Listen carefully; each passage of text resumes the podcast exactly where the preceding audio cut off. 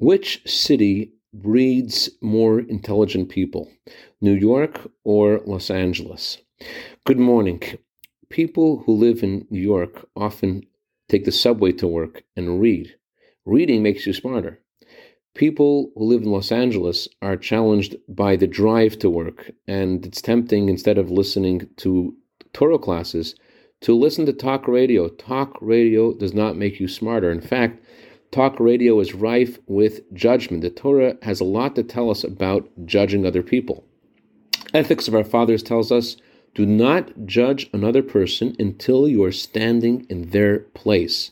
The Hasidic masters explain you can never really stand in another person's place.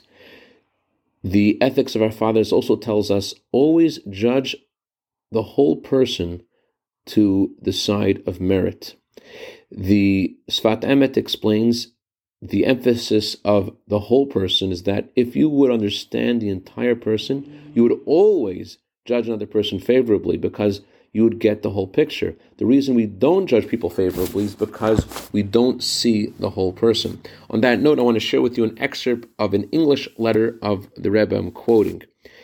Judging by your writing, I assume you know of the saying of our sages that one should not be hasty in judgment, and if a judgment is made, it should be made on the scale of merit. If you will talk to those whom you like, they will surely help you to dispel any suspicions in regard to those with whom you are not satisfied.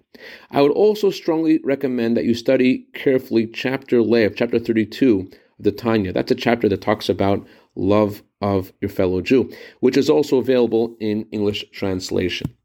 I dedicate a minute of Torah today to Chaya Bracha Cohen in honor of her birthday today for year of Bracha Vatzlacha Begashmis V'Ruchnias.